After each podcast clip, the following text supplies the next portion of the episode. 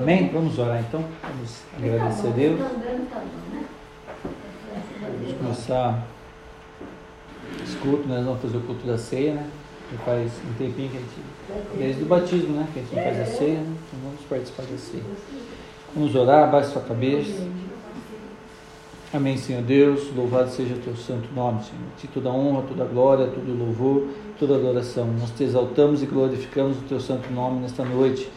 É, te oferecemos, Senhor, esse culto ao Senhor nesta noite, porque Tu és o nosso Deus Todo-Poderoso, Pedimos a bênção do Senhor através do Teu Espírito Santo. Abre o nosso entendimento nesta noite para compreender a Tua palavra. Tudo que o Senhor vai falar conosco, conosco nesta noite, Pai. Abençoa todos os irmãos que estão presentes nesta noite aqui, Senhor. Aqueles que não estão, Senhor. Derrama o Teu Espírito Santo sobre a vida deles, ó Pai. Continua trabalhando, Senhor, na vida deles, guardando e protegendo eles em nome de Jesus. Aqueles que estão nos acompanhando pela internet, Senhor. Abençoa, Senhor. Fala com eles da mesma forma como se eles estivessem presentes aqui nesse lugar, ó Pai. Abençoa, Senhor, que você esteja repreendendo todo espírito contrário à palavra do Senhor nesse lugar, que cai por terra em nome de Jesus e que nós possamos ser edificados nessa noite pelo poder da tua palavra, Pai. É a nossa oração em nome de Jesus. Amém. Amém? Abra sua Bíblia em Gênesis, capítulo 4, versículo 1. Nós vamos encerrar, né? Então a gente está falando aí sobre o sobre o o enigma do mato, né? Deu, deu para compreender bem o que a gente estava falando, né? Sobre o que Deus falou com, comigo, em particular, né? Daí eu transmiti para vocês. Ah, não é do jeito que a gente pensa as coisas, né? Às vezes a gente está é, olhando só para um lado, mas a gente esquece de olhar para a gente mesmo. Às vezes a gente fica focado olhando para lá, para cima, para baixo, para tudo quanto é lado, mas às vezes a gente. Ai, Jaguar! Ah, que coisa, hein, Jaguar? Fica quieto, não é aí, não é para se esfregar. Tira ele daqui. Ele mordeu o microfone. A gente olha para todo lado e a gente esquece de olhar para a gente mesmo, a gente, se, a gente esquece que a gente é humano também. Tem sentimentos, tem dor. E é normal, né? Então às vezes a gente está olhando focado numa coisa, mas esquece de olhar para o principal, que é a gente. Porque de que adianta? Né? A Bíblia fala de que adianta você ganhar o mundo inteiro e perder a sua alma. Às vezes a gente fica preocupado em ganhar a alma de todo mundo e a nossa mesmo, ó. é, você, é, você ajuda todo mundo. Todo mundo prospera, todo mundo cresce e você, a hora que você viu, você está lá na, na tumba. Né? Então, é como eu sempre falo, a gente tem que ter um equilíbrio. Amar o próximo como a ti mesmo. Você não pode amar mais o próximo e esquecer de você mesmo. Então, tem que ter um equilíbrio. Tudo na nossa vida tem que ter o um equilíbrio. Né? É igual a balança, né? Você pôr o peso de um lado só, ela vai ficar tombada. Né? O barco, se ficar todo mundo só na ponta, vai, né? Então tem que ter, tudo tem que ter um equilíbrio na vida. E a gente tem que alcançar é, esse equilíbrio. Eu estava conversando com a Gabriela agora há pouco. Tudo que a gente for fazer, a gente tem que aprender a buscar a Deus. Colocar a nossa vida diante de Deus. Porque, presta atenção nisso que eu vou falar agora. Nós fazemos projetos, fazemos planos, temos sonhos, principalmente quando é jovem, né?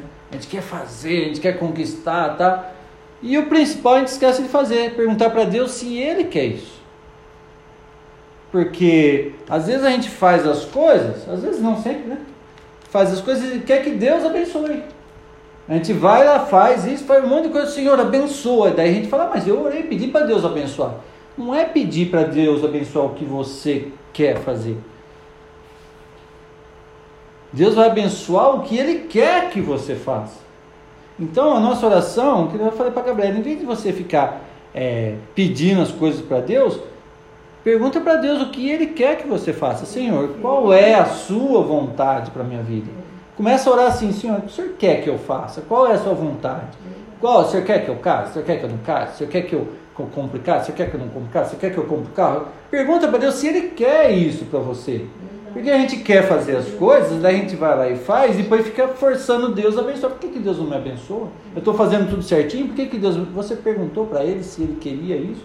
Se era essa. Eu já expliquei para vocês. Tem a vontade é boa, perfeita e agradável e tem a vontade permissiva de Deus. Então tudo que nós fizermos, Deus vai permitir.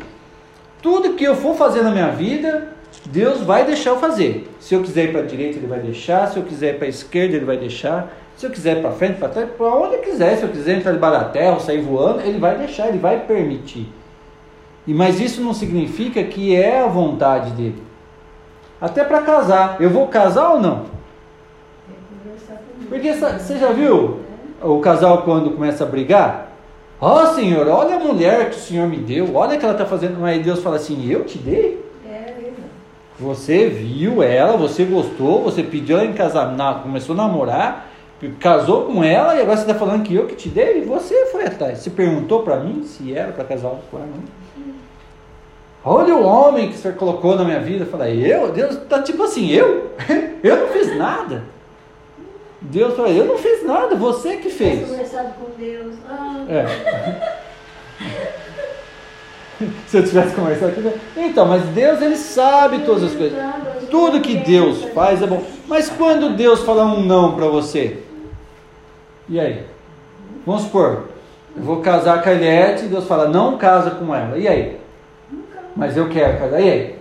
Ele falou não, não sabe, porque ele sabe o que está no coração dela o que ela está pensando. Às vezes ela está planejando alguma coisa que eu não estou vendo.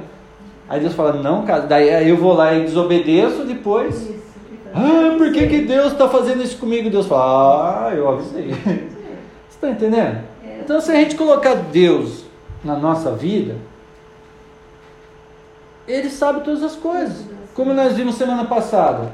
Toda repreensão que vem de Deus no início parece ser ruim. Não, não lembra o texto lá? Nós encerramos com esse texto, né?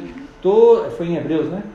Todo, toda repreensão que vem da parte de Deus, no início parece ser ruim, mas depois produz fruto de paz, de justiça. Ou seja, no início, todo mundo vai, por que está acontecendo isso comigo? Mas depois que você entende o porquê, você vai, Deus estava me livrando e eu não estava enxergando.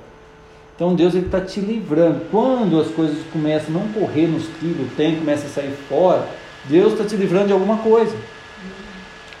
Vocês estão entendendo? Então a gente tem que ver o agir de Deus, porque a gente faz a caca.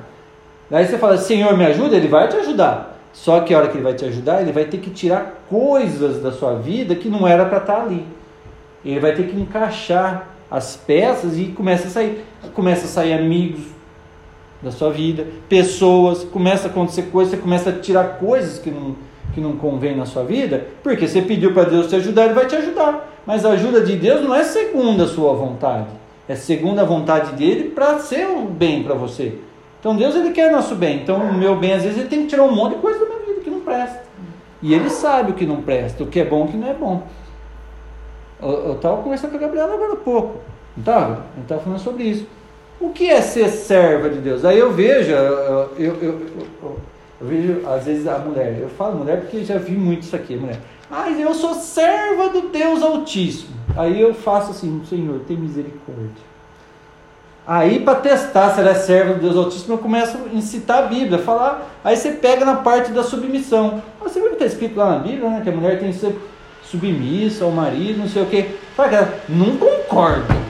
Teve uma que até bateu na mesa aqui, ah, eu não concordo, bateu tipo. Sabe quando a pessoa bate na mesa assim? Está tá repreendido, está amarrado. Não concordo com isso. Eu falei, mas você não acabou de falar que você era serva do Deus Altíssimo?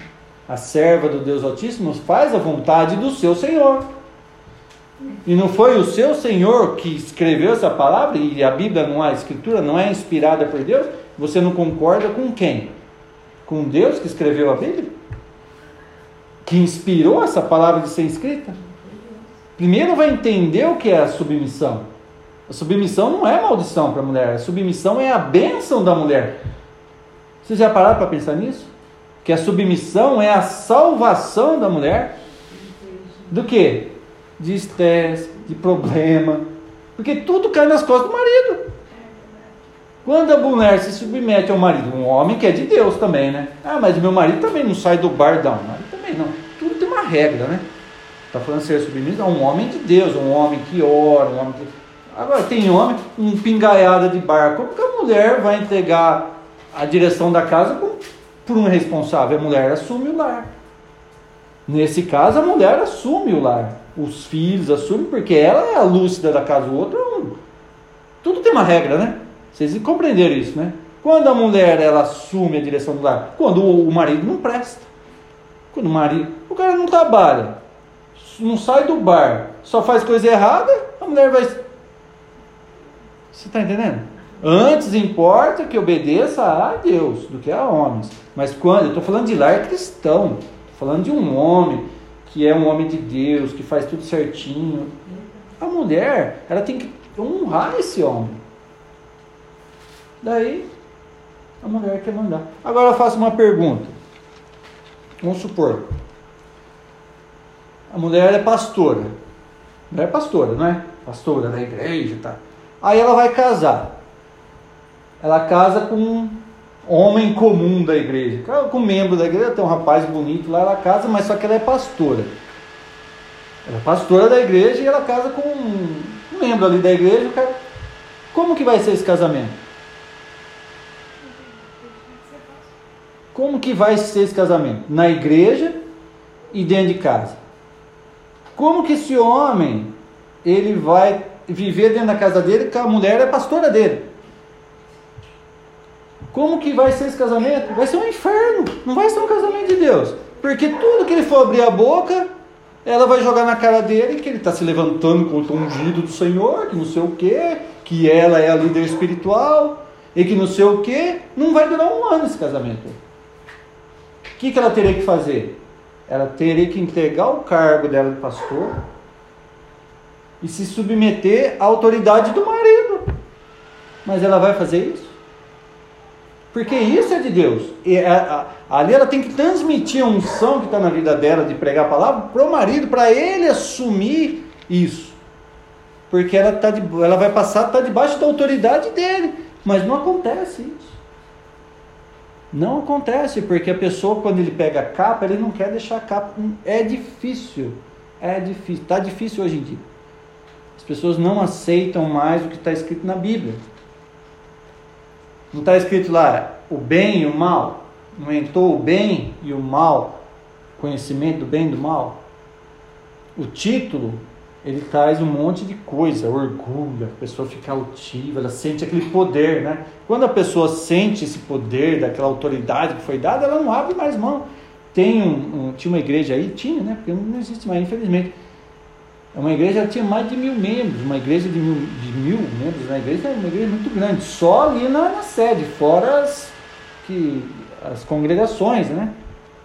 Aí a igreja começou a crescer, era uma benção a igreja. O pastor, eu conheci eles quando fui lá em Brasília. São, eram homens de Deus mesmo. O que, que aconteceu? Começou a crescer muito a igreja e ele foi, começou a abrir igreja em, muito, em muitos lugares. E ele foi fazer a missão. Ele falou: Olha, eu vou. Falou para a mulher: Você fica aqui na igreja. Ele passou autoridade para ela. Você fica aqui cuidando do povo daqui que eu vou viajar agora. Eu vou visitar as igrejas lá para a gente cuidar desse povo, que está crescendo muito, né? E foi. Só que ele ia viajar, ficava um mês fora, em outro estado, tudo, e ficava aí. Ela ficou cuidando da igreja. Só que um dia Deus cobrou dele. Ele teve uma revelação de Deus, falou: volta para a sede e fica com a sua família. Deus falou para ele. Por que, que Deus falou isso aí? Porque Deus já estava vendo algo, estava alertando, volta para sua casa. Aí ele anunciou que ia voltar para a igreja, anunciou que ia voltar, né? E que ele estava cansado, que ele estava se sentindo muito afastado da família, né? Estava fazendo, era uma bênção tudo que ele estava viajando, mas queria voltar a pastorear a igreja. Sabe o que a mulher dele falou? A pastora da igreja que sou eu. Não quis devolver a liderança da igreja para ele. Falou: Não, você foi, você me deu a autoridade aqui agora. Ela gostou do poder da igreja, não queria isso, começaram a ter briga dentro de casa, discussão por causa da autoridade da igreja. Sabe o que aconteceu? Se separaram e a igreja fechou. É tipo um casal quando vai separar, né? No divórcio eles perdem tudo. Os advogados dela e dele fica com todos os bens dele e os dois ficam sem nada. Já viu o casal quando está se divorciando? Os advogados são tudo amigos, os dois. Os dois advogados são amigos. Tomam café junto, eles até discutem o caso junto. Aí eles ficam enrolando o casal. Os advogados fazem isso, viu? Eles ficam lá enrolando o casal para eles discutir, não, tira isso, tira isso. Porque eles vão ganhar dinheiro. Quem que fica com todo o dinheiro? Não é o advogado? Aí no final, as migalhas que sobra, fica lá um pouquinho, o advogado sai com tudo. Aí eles ficam enrolando, aí não, briga, que não sei o que, mas depois eles vão lá conversar, eles ficam lá conversando, os dois bocóió ficam lá brigando, os advogados ficam cada vez mais ricos. E eles perdem tudo. Não era só fazer um acordo? Metade, qual é? Metade seu, metade meu, pronto, não põe nem advogado na história. Não. Fica lá por causa do orgulho. Os dois ficou discutindo quem que era a liderança da igreja. A igreja virou uma manhaca, saiu todo mundo, acabou fechando a igreja. E largou da mulher. Gente, não é o diabo. Tá certo isso? O que, que ela teria que ter feito? Meu marido voltou, tá aqui. Assumiu, voltava, acertava tudo que tinha acertado. Ela continuava sendo esposa dele, ela continuava cuidando da igreja da forma que ela cuidava, debaixo da autoridade dele, e a bênção continuava. O, o, o diabo ele entra nessas ideias, pondo, ele quer ele dá essa, essa, esse poder para as pessoas. Ele não, você merece, você é mais, você se destaca, a sua voz é mais bonita, você prega melhor, você é mais inteligente, você tem mais revelação. Ele começa a fazer isso com as pessoas. Ele sempre vai chegar, oh, oh você não merece, você merece um lugar de destaque. Quando o diabo começar a falar para você, para você começar a se exaltar, achando que você é melhor que os outros, repreende. Porque não foi para isso que Jesus chamou, para você ser melhor que ninguém. Porque se você está tendo alguma revelação de Deus, põe na sua cabeça o seguinte: se Deus está te mostrando alguma coisa, é que é para você ajudar alguém, não para você ser melhor que ele. Então, se Deus está me dando o dom da palavra para pregar, não é para mim ser melhor que todo mundo, é para mim auxiliar as pessoas que estão ao meu redor. Eu sou servo de Deus, eu passo a servir a Deus na vontade de Deus se cumpra nas outras pessoas. Aí se, vamos supor, eu começo a cantar, minha voz é igual do Elvis Presley, porque a voz dele era bonita, né? Aí não, eu sou melhor, eu tenho que ser líder do grupo de louvor, porque a minha voz é mais bonita. O diabo já entrou no meu coração, porque eu já sou mais que todo mundo, eu não aceito mais opinião. Sabe quem eu sou? Eu sou isso, eu sou maestro, eu sou isso. E a pessoa se exalta e Deus até sai da vida da pessoa. É o que mais acontece. Aquele que quer ser o maior, seja o que sirva. Jesus, sendo Deus, ele lavou o pé dos discípulos, entendeu? Foi lá e lavou o pé. Lavou o pé de vocês. Mas, Senhor, não, estou ensinando vocês. É isso que vocês têm que fazer. Quanto maior, mais você tem que ser humilde. Quanto mais você tem, mais humilde é assim hoje. Então está na nossa mão o bem e o mal. Fazer o que é certo e o que é errado. Ah, mas se for para mim ser um grande homem para ficar servindo os outros, então não quero. Tá vendo? Não quero. Porque as pessoas têm na mente que quanto mais, mais ele é, mais poder ele vai ter, ele vai ter dinheiro, ele vai ter poder, as pessoas vão estar tudo ao lado dele, as pessoas vão obedecer ele. Já caiu na armadilha do diabo caiu na armadilha do diabo, porque ele quer comandar. Eu nasci para ser líder.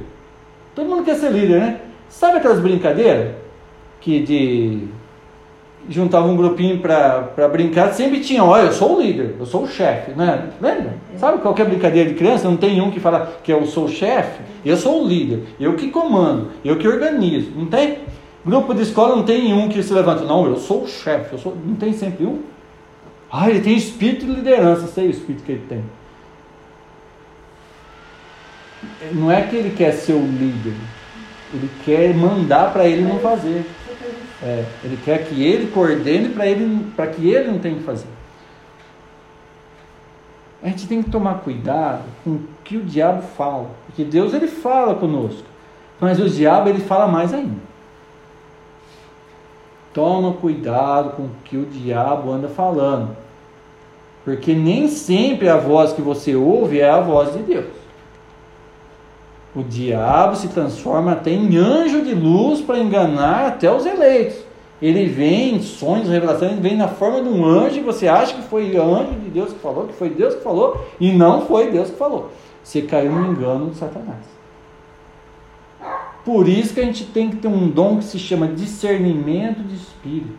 Porque Deus, quando Ele fala, Ele nunca vai contra a palavra dele. Quantas pessoas separou achando que foi Deus que mandou. Oh, eu tive uma revelação que Deus mandou largar da minha mulher. porque ele tem uma grande obra na minha vida e a minha mulher vai me atrapalhar. Você acha que Deus vai contra a palavra dele?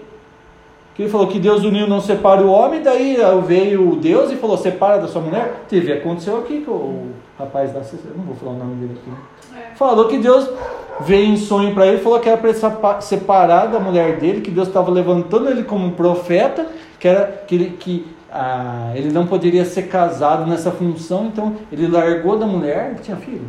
Rapaz, né? Não tinha, né? Largou da mulher porque era profeta. Aí ele veio e falou isso para mim, eu falei, ó, oh, rapaz, no que você estava falando aí, eu tive uma visão com você aqui. É? Qual foi? Aí já vi que ele não era profeta nada, porque um profeta não dá revelação para outro profeta, né? Porque se ele se interessou, quem é profeta não recebe profecia de outro homem. O profeta recebe a revelação de Deus. Então, se alguém assim, assim diz o Senhor e você aceita, e você se achava profeta, você não é profeta, você é um falseta. Você sabia disso? Um profeta não fala para outro profeta. O profeta fala direto com Deus.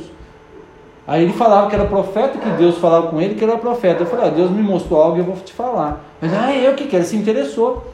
Eu falei, tá vendo? Já caiu aí. Aí, eu falei, eu te vi numa pia com a torneira aberta. E a pia estava cheia de louça. Quem é mulher sabe, né? Ou os homens lavam louça também. Uma pia, mas sabe, imagina o que, que era prato, louça de, de cozinha naquela pia, aquela torneira aberta. E ele de frente com aquela, com aquela pia para lavar aquela louça, só que ele, ele, ele ficava virando em volta dele mesmo assim, ó, e não lavava nenhum prato, nenhum copo, não fazia nada. Ele, nossa, o que significa? Eu falei, você não entendeu? que o trabalho está na sua frente, só que você, no que você estava virando, você estava mais perdido, sem rumo, sem saber para onde ia. Você não sabia se ia, se voltava, se fazia, se não fazia. E perdido, e com os olhos estalados, sem enxergar nada. Você não via o que tinha que fazer. Você só sabia que tinha que fazer, mas você não sabia o que tinha que fazer. Então você estava perdido, virando em círculo, sem sair do lugar, a água correndo e a pia lavando. Não foi Deus que falou para ele largar da mulher. O diabo enganou ele. Largou da esposa e ainda o mais impressionante falou que ia largar e que Deus um dia ia trazer ela de volta. Não, um dia Deus vai nos reunir de novo. E a mulher já estava casada com outro, já tinha até filho com outro já. Falei, mas como que Deus, daí Deus vai separar a mulher do a sua ex agora do outro e ela vai voltar com você? O que Deus quer com isso? Caiu na, na ladainha. Não, mas foi de Deus, foi de Deus. Aí eu fui falar que não foi, ficou bravo comigo, sumiu. Todo mundo, a hora que eu falo, some, né? De perto. A pessoa não quer ouvir, né? Por que será? As pessoas não querem ouvir a verdade, se afastam. Todo mundo que ouve a verdade se afasta. Por que será? Porque toda repreensão, toda repreensão, vamos ouvir? Toda repreensão, quando vem de Deus, no início a pessoa não aceita não aceita. O, indício da pessoa é rejeitar a repreensão que vem de Deus, porque ela não aceita. Não, eu orei, eu busquei a Deus, eu fiz o que era certo. Aí a pessoa quer exigir de Deus algo. Ó oh, Senhor, você tem que me abençoar. Estou fazendo tudo certinho. Daí a pessoa fala assim: estou fazendo tudo certo. Estou fazendo tudo que. Por que, que Deus não me abençoou? Sabe qual é a resposta? Por que, que Deus não me abençoou? porque você não fez de acordo com o que era para ter ser feito. Você não esperou Deus responder. Você fez do jeito que você quis, do jeito que você achou certo. Então a gente tem que parar e pensar, ver, esperar Deus mostrar a vontade dele na nossa vida. Quando Deus mostra a vontade dele, a gente entra na boa, perfeita vontade de Deus. Mas quando a gente faz do nosso jeito, a gente entra na vontade permissiva, ele permite aquilo. Só que essa permissão de Deus, ela vem junto com o que a gente está falando, vem com mato, com carrapicho, vem com sabe, problema, dificuldade, e aí você fala, Senhor, me ajuda, aí ele tem que tirar. Você tá, quem já pegou espinho? Não tem o espinho? Dependendo do pé, tem que arrancar o espinho, não tem? Inflama, espinho inflama. Pega carrapicho, tem que ir lá, dói, enrosca, arranha gata, arranha, a gente vem tudo arranhado, tudo machucado, tudo torto. Aí a gente aprende, né? Aprende? Aprende nada. Vai lá e faz tudo de novo. Porque a nossa vida é assim. É por isso que as pessoas estão tudo desse jeito. Casal se separando dentro da igreja. Eu estava até falando para a Gabi, você vê aqui essa turma aqui do, do Facebook, do YouTube, do TikTok, tirando sarro de igreja, de pastor, imitando as pessoas orando em língua. Por quê? Porque está uma palhaçada. Então eles fazem vídeo, comédia, um imita o pastor lá, outro imita o outro, tirando sarro, e aí as pessoas caem na gargalhada, e o cara ganha muito dinheiro com isso. Por quê? Porque virou isso mesmo, virou um circo. Virou um circo. Ninguém mais tem respeito. Quando fala o nome de Deus, ninguém mais tem temor. Sabe? Não colocarás o nome do Senhor teu Deus em vão. Ninguém mais tem medo de colocar o nome de Deus. Faz piada. Faz piada com os dons do Espírito, contra o Espírito Santo. As pessoas blasfemam. E as, e as pessoas riem. E muitos, muitos crentes falam, é verdade isso aí que ele está falando. E é verdade mesmo. Porque virou um circo. Sabe, se montar um picadeiro lá com aquelas tendas lá, pôr uns trapezista, malabarista, mágico. É o que virou. Mágico. Tem o mágico, tem o malabarista, tem o palhaço. Virou isso. Mas por que, que Deus não impede? que isso aconteça? Por que, que Deus, Deus já respondeu, né? Isso. Por que, que ele não faz? Porque assim tem que ser, tem que acontecer isso nos últimos dias para se cumprir o que está escrito nas escrituras, porque nos últimos dias virão sobre vós falsos médicos, falsos profetas, enganarão a muitos, até os eleitos, né? Aí vai ter tanta iniquidade, tanto pecado, até dentro da igreja, que o irmão vai se levantar contra o irmão.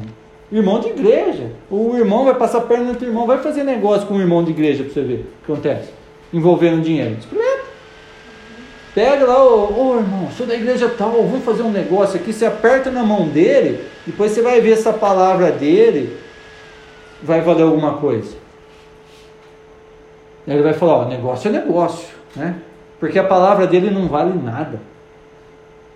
Ninguém mais tem respeito pela palavra, do aperto de mão. Antigamente, eu aprendi assim, dos mais antigos, não ensinava nada no papel, não. Apertava a mão, o homem apertava a mão do outro homem, a palavra dele é o que valia. Não, eu dei minha palavra. Minha palavra não volta atrás. Hoje, mas nem com papel assinado, com 10 testemunhas, sabe o que a pessoa fala? Procura os seus direitos. Vai atrás do advogado, tem que entrar com processo e provar, e o cara tá lá, aquele sem vergonha, tá lá, não. Procure os seus direitos lá. A palavra dele não vale nada. Será que as palavras, você confia na palavra de alguém hoje? O cara fala, eu sou pastor. Aí ele vai, você aperta a mão dele vai fazer um negócio. Você confia nele? Que é a palavra dele? Dá para confiar? Eu não confio. Cara fala para mim, que é de alguma igreja fazer algum negócio comigo, eu não, assinar um papel com 20 testemunhas, nem, nem ter, né? Eu quero 20 testemunhas. Mesmo assim, a palavra dele não vai valer nada, sabe por quê? As pessoas estão aprendendo. Eu estava falando com o César hoje, nas pessoas, ali no fundo, ele estava falando, as pessoas só, só querem saber de ganhar, ninguém quer saber de dar. As pessoas só querem receber. As pessoas, quando ela vem atrás de você, ela só está atrás de receber alguma coisa. Ele já viu alguma coisa em você, que ele quer, ele se aproxima de você, dissimuladamente, ô oh, irmão, oh, irmão, lembrei de você, não sei o que, ele puxa uma conversa do nada até ele chegar no que ele quer. Se ele conseguir, ele fala, Deus te abençoe, irmão, você me ajudou. Se ele não conseguir, ele vai sair dali e vai falar mal de você. Vai falar mal de você, que você é ruim de coração, porque as pessoas estão aprendendo que Deus só dá, que Deus não recebe. Isso tem na igreja, que Deus é um Deus doador. Entendeu? Que você vai lá para receber. Venha e receba a cura, venha e receba a bênção, venha um Deus doador, um Deus que ele vai dar tudo para você, mesmo que você seja um adúltero, um mentiroso, um hipócrita, um avarento, Deus vai te dar. Agora Deus vai dar alguma coisa para algum mentiroso? Deus vai dar uma bênção para um adúltero? Deus vai dar uma bênção para um avarento? Ou primeiro ele vai limpar? O que, que nós lemos lá semana passada?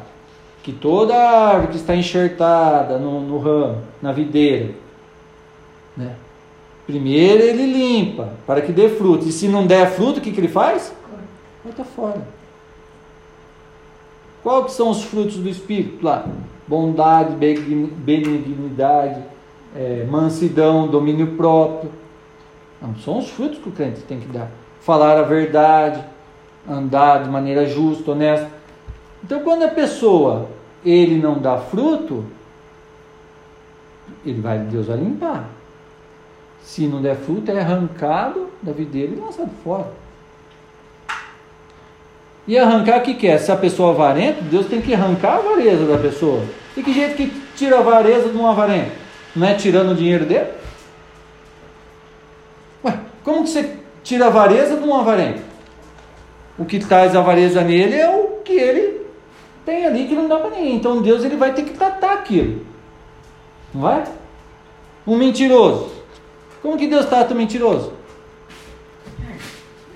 Deus ele cuida da raiz do problema. Deus vai reto na raiz. Deus não fica passando remedinho na ferida. Ele tira, ele vai na raiz da ferida. E é onde machuca.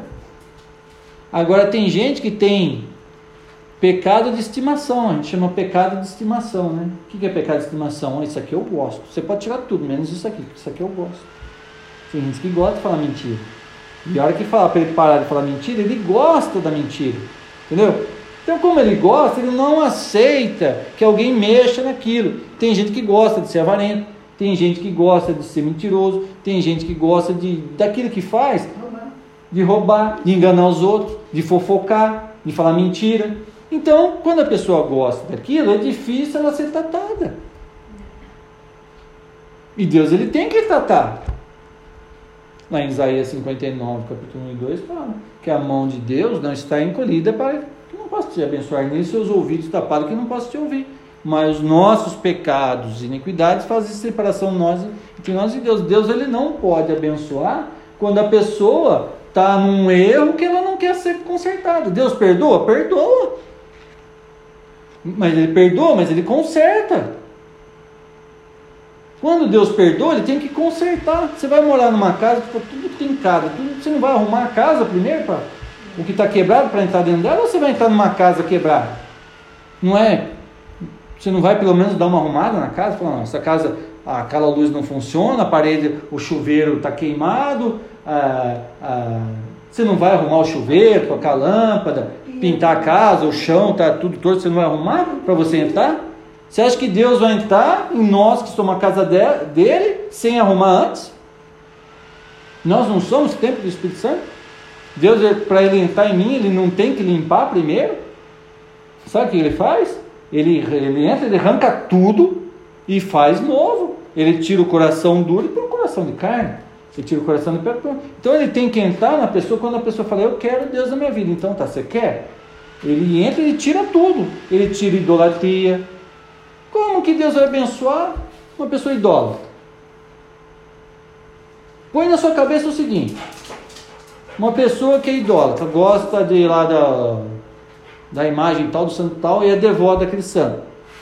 Se Deus abençoar aquela pessoa, ele vai agradecer a Deus ou aquele santo? Porque ele vai achar que a promessa que ele fez para aquele santo que resolveu o problema. Ah, Deus, nosso Senhor me ajudou e a minha, minha santa tal me ajudou também. Então ele, ele agradece aos dois, porque ele ele sabe que foi Deus, mas ele devolve a questão. Então Deus tem que tirar aquela idolatria, porque Deus ele não vai dividir a glória dele com uma imagem. Então a pessoa tem que escolher: você quer o santo ou quer eu? Você quer, quer Deus, então joga fora. Mas a pessoa não quer jogar fora. É difícil uma pessoa jogar fora um objeto de idolatria, porque ele fica até com dó, ele tem medo, ah, mas eu vou jogar meu santinho fora. Tem gente que não joga. Uma mulher ficou, eu fiquei seis meses na casa dela e ela tinha uma imagem desse tamanho, dessa, daquelas gigantes, bem na porta. Eu entrava lá e eu dava de cara, assim, mas nunca falei nada. Ia no quarto, na parede, tinha lá aquele quadro da Santa Ceia. Ah, Santa Ceia pode, né? Não estou aqui para falar nada disso aqui. Para todo lugar tinha anjo, tinha, e tinha de tudo naquela casa. E eu lá, seis meses, seis meses lá naquela casa, falando do amor de Cristo, por que Jesus veio, não sei o que. Aí nós ia fazer um batismo, ela falou, ah, eu posso batizar? Falei, tudo, né, tudo é lícito ao que crê. Na Bíblia fala, se você crê somente, pode. Ah, então eu quero. Falei, então tá, só que agora tem que ter mais uma lição que eu vou ter que te dar. Tá, falar, nós vamos, eu vou conversar com você, eu vou te mostrar na Bíblia. Sexta-feira que vem eu vou vir aqui. Vou te mostrar na Bíblia o que te falta. Tá. Aí eu falei sobre as imagens. Mostrei, falei, mostrei os textos da imagem, que ela tinha que escolher entre Deus e aquilo, ela ia ter que abandonar aquilo. Sabe o que ela falou para mim? Ah, então não quero batizar, não. Não quero saber, porque as minhas imagens eu não largo. Não largo. Falei, então como que você vai aceitar Jesus né? declarar que você agora né, é uma nova criatura, que você vai adorar a Deus em espírito de verdade e não quer jogar isso aqui fora. É, mas eu não posso ir lá fora, não pode, sabe por quê? Porque daí vai que você tem contato com outras pessoas, que você vai um dia evangelizar, chega aqui na sua casa e vê isso aqui. O que, que você vai falar para ela? A pessoa vai falar, ah, mas peraí, você está falando de Deus, isso aqui como é que é? O que, que você vai falar para ela? Primeiro você tem que ter na sua mente, no seu coração, o que você quer. É, mas se, eu, se você continua vindo aqui, se eu não me batizar, eu falei, eu vim aqui o resto da minha vida. Eu falei, eu não estou aqui para te julgar, não, não estou. Eu abençoo você a minha vida inteira. Eu, como homem, te abençoo, mas o problema é Deus te abençoar também, né? Porque Deus, Deus ele está tratando com você, cumpre a você escolher. Eu não estou. Jesus falou, eu não vim para julgar ninguém, eu vim para salvar. Jesus não falou? Eu não vim ao mundo para julgar ninguém, eu vim para salvar. Mas salvar, ele pregava o que era certo. Quem queria seguia ele, quem não queria seguia a sua vida em frente. Então, a obrigação do homem que prega a palavra é pregar a verdade. Quem quiser seguir, segue. Quem não quiser, segue sua vida. Normal. Ninguém é obrigado. Ah, mas você nunca mais vai conversar comigo? A minha vida inteira eu vou conversar com você. Minha vida inteira eu vou falar de Jesus para você. Minha vida inteira, se você pedir para mim orar, eu vou orar por você. É, então tá bom, tá. Mas se vai funcionar ou não, não depende de mim, depende de você. Mas como assim? Eu posso orar por você. Mas se Deus vai te abençoar ou não, não depende de mim. Depende de você se arrepender e aceitar o que Deus vai falar. Então a bênção que você vai receber de Deus quando você recebe numa oração não, não depende só de quem está orando. Porque eu vou orar, já vou orar com fé. Mas depende de você aceitar o que Deus vai falar. Porque se Deus falar para você alguma coisa e você não aceitar, você rejeitou o que Deus te falou. Entenderam? Pessoa que bebe, ah, faz uma oração para mim, para Deus abençoar minha vida. Daí você fala, ah, você tem Parar de beber, porque o problema que está na sua vida, esse monte de briga, então é porque você bebe. Então para de beber que vai parar as brigas dentro da sua casa. Ah, não. A minha bebidinha não abre mão, então continua brigando. A pessoa rejeitou. Porque Deus vai reto na raiz. A raiz tem que ser resolvida e a pessoa não quer.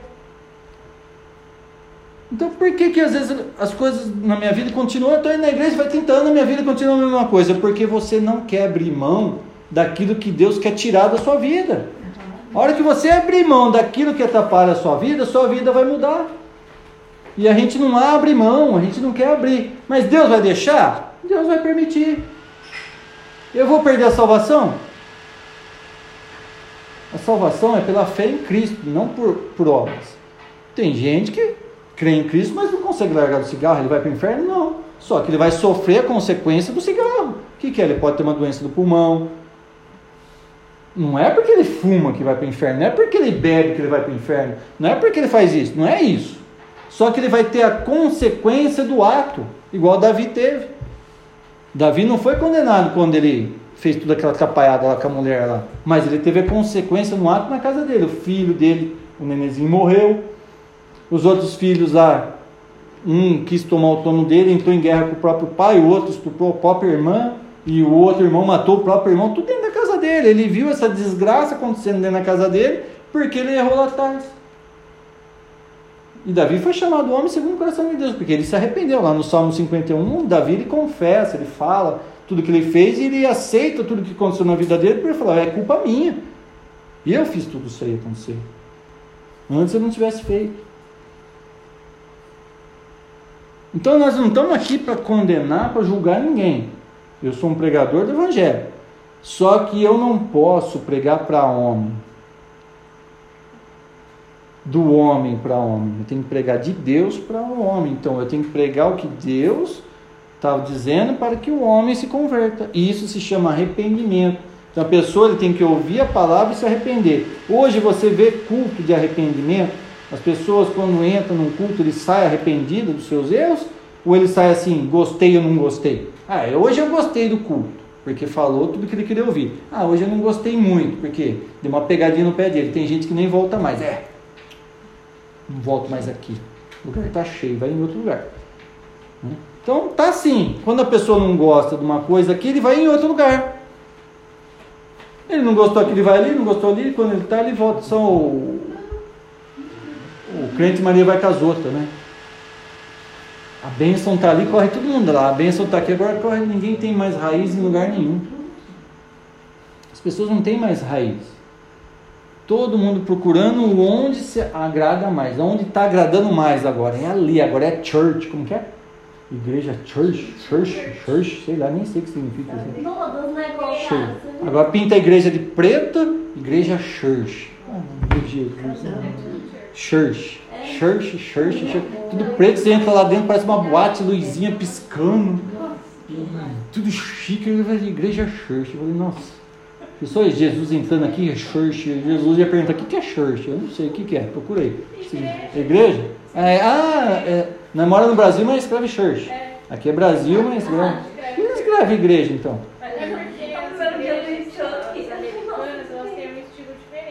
Ah. Ah, é das igrejas chiques, então é church. Aí, ah, tá. O modismo, né? Tá bom. Agora um fez, todo mundo fez. Aqui, no, aqui na cidade agora vira uma beleza. Agora tudo church. Aí Leto viu o quê? Shirk? Shirk, o boneco tá assim. É, rapaz, mas como que é? Um faz, o outro faz, porque eu não posso ficar para trás. Eu não posso ficar para trás, né? Então tá desse jeito. Aí você vai lá, aquele grupo de louvor que é mais lindo. Todo mundo lá. É né? Todo mundo bem vestido, aqueles carrão na porta, todo mundo com sorriso na orelha, todo mundo sai de lá feliz. Não vê, você não vê ninguém saindo chorando, arrependido. Daí você encontra as pessoas na rua, um está enganando o outro, o outro está vendendo um carro quebrado falando que é zero quilômetro, o outro está lá dando golpe no outro, o outro tá traindo a mulher, a mulher tá traindo o marido, aí vai lá na igreja church, lá na church, não sei o que, e levanta a mão, glória, glória, aleluia, toma ceia, ai que benção, o culto, e vai e volta lá fora fazer as mesmas coisas. Tá certo isso?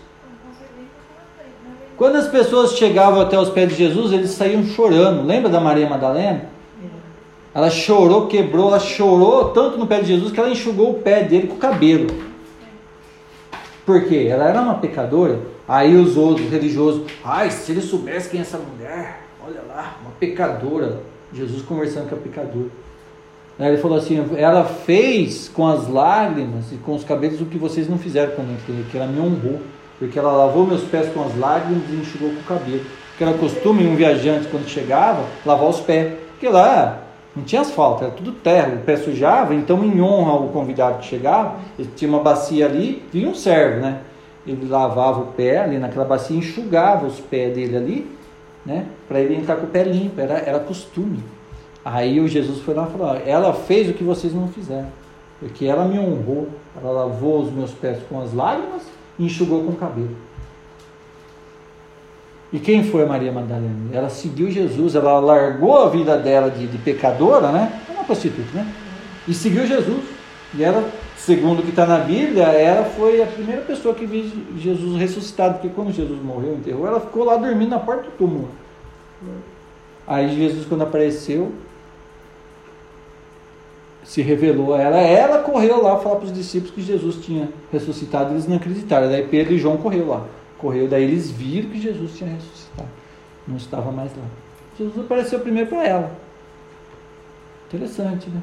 Um pecador. E a primeira pessoa ali que Jesus falar, estarás comigo hoje estarás comigo no reino dos céus, foi um ladrão que estava na cruz ali. Ó. O ladrão, não tinha dois, um cada lado? Não sei se é o da direita, da esquerda. Um falou assim: Senhor, lembra-te de mim quando estiver no teu reino, porque eu estou aqui, eu mereço estar aqui, mas ele não. Ao outro lado começou a tirar sarro. Ah, é? Então sai daí, desce daí, tira nós daqui também, que daí eu vou crer em você. Eu não queria livrar a vida dele da, da cruz. O outro falou: Não, lembra-te de mim no teu reino. Jesus falou: Verdade te digo, hoje estarás comigo né, no paraíso. Um foi salvo e o outro foi condenado. Dois ladrão. Dois bandidos.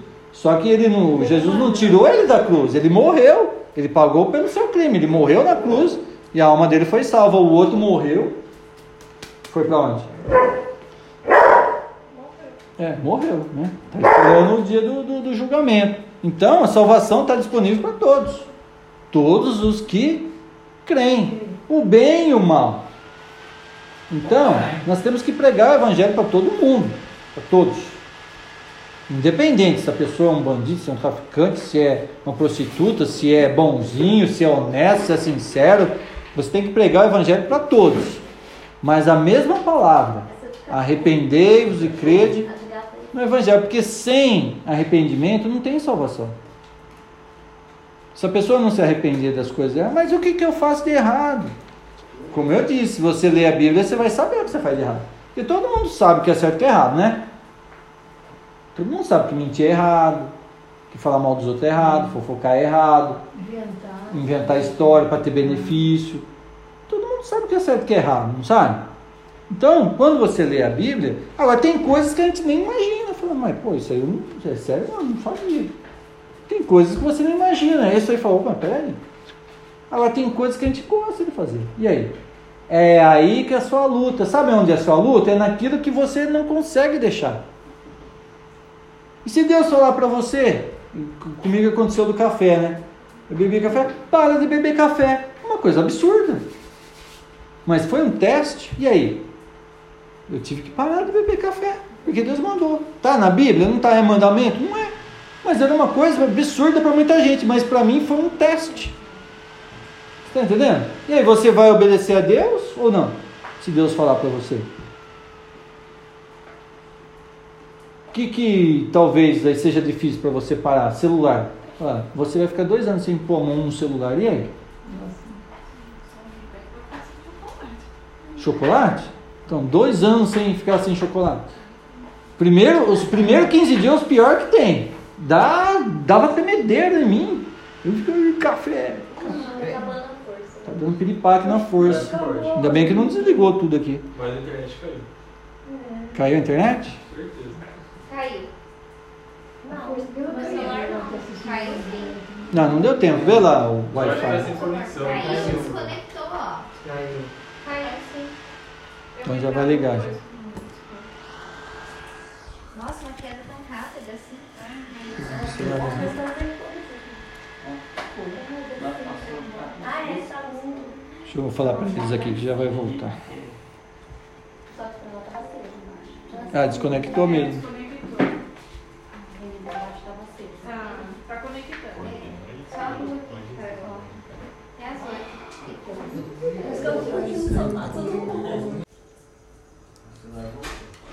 Não, ligou de volta aqui. Só quero ver se eles estão ouvindo. Tem que ver se não cai a energia deles. Não, caiu aqui, né? Vai passar. Aqui que tá com problema desde ontem que deu aqueles raios. lá. É, sem força. Estão ouvindo, né? Chuva chegou lá. Tá.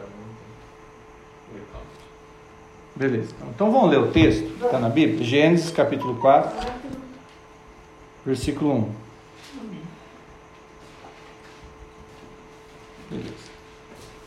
Gênesis capítulo 4, versículo 1. Diz assim, ó. Coabitou o homem com Eva, sua mulher. Esta concebeu e deu à luz a Caim. Então disse: Adquiri um varão com o auxílio do Senhor. Depois deu à luz a Abel, seu irmão. Abel foi pastor de ovelhas e Caim lavrador. Aconteceu. É, aconteceu que, no fim de, um, de, de uns tempos, trouxe caindo ao fruto da terra uma oferta ao Senhor. Abel, por sua vez, trouxe das primícias do seu rebanho, e da gordura deste. Agradou-se o Senhor de Abel e de sua oferta, ao passo que de Caim de sua oferta não se agradou.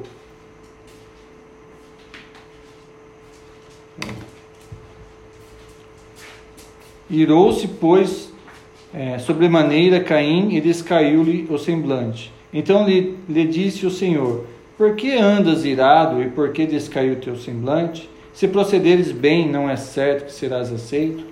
Se, todavia, procederes maus, eis que o pecado está jaz à porta. O seu desejo será contra ti, mas cumpre a ti dominar. Então aqui está explicando bem. Tinha Abel e Caim, né? Caim e Abel. Caim era o primeiro filho. Aí o, Abel era pastor de ovelha e Caim lavrador.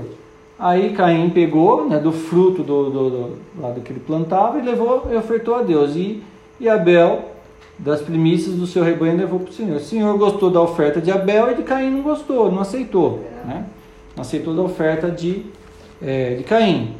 Aí diz que Caim ficou bravo, emburrado, com a tomba desse tamanho. E Deus falou assim: Por que andas caído do teu semblante? Faça o que é certo, que eu, que eu vou aceitar, né? Daí ele falou: Eis que o pecado está à porta, cumpre a ti dominar. Ele falou: Você está pensando coisa errada? Cumpre a você dominar. Faça o que é certo. Vai lá pergunta para o seu irmão. Qual, como que ele ofertou, de que forma que fez, ele procurou o melhor. Abel procurou as primícias, a, a ovelhinha mais bonita, a primeira, aquela que ele gostava. Falou: Eu gosto dessa. Eu vou dar o meu melhor para Deus. Abel, o Caim, o que, que ele fez? Pegou lá, arrancou da terra qualquer coisa lá e deu para Deus. Ah, pensa. Jogou lá. Entendeu? Abel ofereceu o melhor que ele tinha, de coração, ele queria agradar a Deus. Como você vai agradar uma pessoa, você vai dar qualquer coisa? Fala, vou dar um presente para a Eliette, vou dar um sapato furado para ela. Vou lá na loja, cato, qual que é o mais barato? O mais. Ah, ela calça 35, eu dou um 32 para apertar o pé dela. O mais barato. Você não calça 35, não? 34? Daí eu pego um 31 para ficar com o pé apertado porque é mais barato. Esse aqui é mais barato, tá na promoção. Vou lá, vou, ela vai olhar e vai fazer assim, nossa. Eu passei lá, eu vi que isso aqui está na promoção, é o mais barato e ainda não é meu número. Porque não tinha o número na promoção. Só tinha aquele número ali, né? Ou você vai lá, fala, você quer agradar realmente, vai pega uma coisa boa, né? Para agradar. Aí Deus falou assim, ó, eis que o pecado está à porta. Cumpra você dominar. O que, que ele faz depois? Ele ficou com tanta raiva do irmão que Deus aceitou a oferta do irmão dele, não aceitou a dele, né? Que foi, Deus chamou a atenção dele, o que, que ele fez? Chamou o irmão dele para ir para o mato, está escrito aí depois, matou o irmão e escondeu na terra. Está escrito aqui, ó. Versículo 8: Diz Caim a Abel, seu irmão, vamos ao campo. Estando eles ao campo, sucedeu que se levantou Caim contra Abel, seu irmão, e o matou.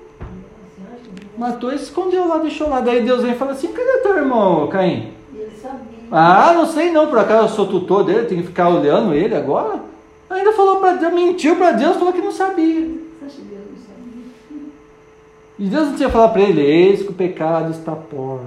Agora, será que Deus não está falando a mesma coisa para a gente? Olha, por que, que você está bravo aí com a, tomba de elefante quase arrastando no chão aí? Quase que tô picando a sua tomba. Por que, que seu semblante você está bravo aí? Daí a pessoa anda com a tomba desse tamanho. Deus não me abençoa, Deus não faz nada para mim, e não sei o quê, cadê Deus? Aí Deus vem falar com todo amor: Ô oh, meu filho, por que, que você está bravo? Por que seu semblante está caído? Que Senhor não me abençoa, que não sei o que falar. Ó, eis que o pecado está à porta do seu coração. Cumpre a ti dominar. Aí o que você vai fazer? Vai fazer igual Caim? Vai matar alguém? Vai fazer mais coisa errada para mostrar Deus? Também vou fazer tudo de errado agora. Só para mostrar para Deus. Tem gente que fala assim, né? Que Deus não abençoa ela. Também, agora eu vou desviar, eu vou beber, vou fumar, vou me eu vou me prostituir, vou fazer de tudo errado, só para esfregar na cara de Deus, só para ver, e a culpa é dele, porque não me abençoou. Aí, porque Deus não abençoou a pessoa, a pessoa vai no mundo e vai fazer um monte de coisa errada, né? Ai, eu desviei. Já viu aquela história? Que a pessoa desviou, foi para o mundo, porque ele está com raiva de Deus, porque Deus não abençoou. Abençoou o quê? Aquilo que ela queria. Aí eu queria um carro, Deus me deu, eu fui, eu desviei. Aí eu queria uma casa, Deus me deu, eu desviei. Ah, Deus abençoou todo mundo, não me abençoou, então desvia. Então uma pessoa daí ele põe uma coisa na cabeça dela que Deus não fez o que ela queria e desvia, vai para o mundo aprontar coisa errada porque ela tem que provar para Deus que a culpa é de Deus, a culpa é dele. Mas aqui Deus está falando assim: ó, eis que o pecado está à porta, cumpre você dominar, você tem que dominar esse mal, faz o que é certo, igual teu irmão Abel, que eu vou aceitar. Aí o que, que acontece com, com Caim aqui? Versículo 11: És agora, pois, maldito por sobre a terra, cuja boca se abriu para receber de tuas mãos o sangue do teu irmão. Ou seja, a terra já tinha sido maldita por causa de Adão e Eva, né? O que aconteceu com a terra? Nós lemos aí semana passada, retrasada. A Eva se lascou. Aí falou: agora você vai ter filho com dores de parto, a tua vontade será para o teu marido, né? E ele vai te governar. Não foi o que aconteceu com a Eva? O Adão, ó, tá vendo, Adão? Porque você ouviu a voz da tua mulher, tá, comeu do fruto.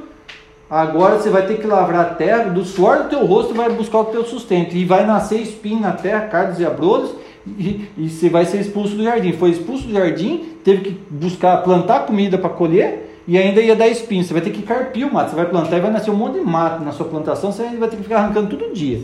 E o mato toma conta, né? O mato mata. Ele toma conta da plantação, ele mata a plantação que você plantou e ele toma conta, né? É praga. Aí Caim, já não satisfeito com a praga que tinha, matou o irmão e ele falou que agora o quê?